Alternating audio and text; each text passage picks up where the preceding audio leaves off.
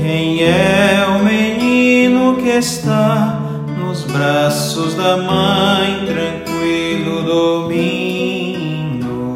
E os anjos nos celestiais espaços a quem enaltecem com hino?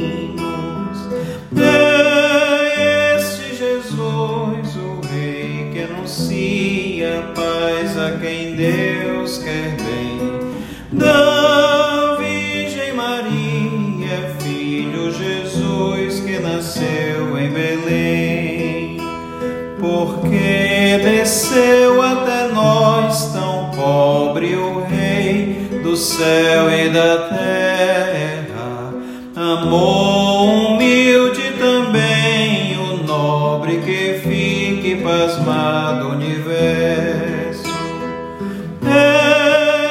Este Jesus, o Rei que será cravado por nós na cruz, nasceu como ser humano,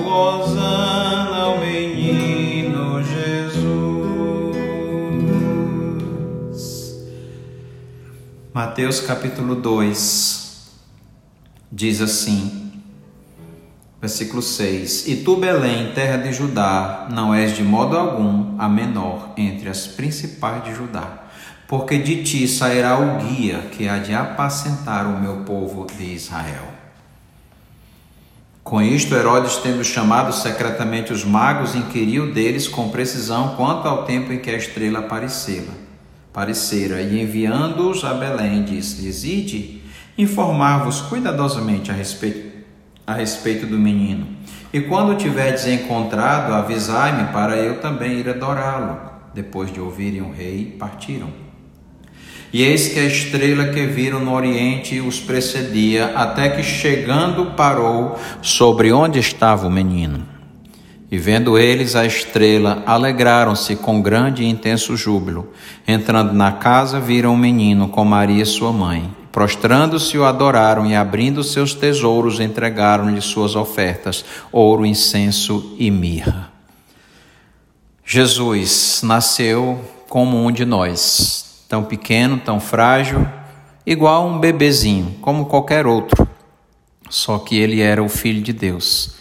Ele foi gerado apenas pelo Espírito Santo. Não houve a participação de homem no nascimento de Jesus, na sua geração, na sua gestação. Somente o Espírito Santo gerou Jesus no ventre de Maria. Por isso ele é homem e Deus ao mesmo tempo. Mas ele nasceu de modo tão frágil e muito simples, para nos ensinar a simplicidade, o valor da humildade, que isso é importante.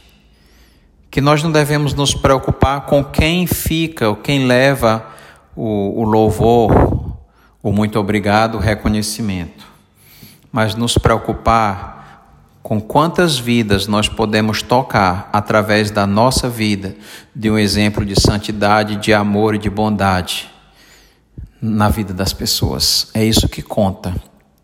É isso que é importante aos olhos de Deus. Não é o que podemos, ou a impressão que podemos causar para os outros, mas quantas vidas nós podemos tocar e alcançar através de um testemunho fiel e santo para Deus.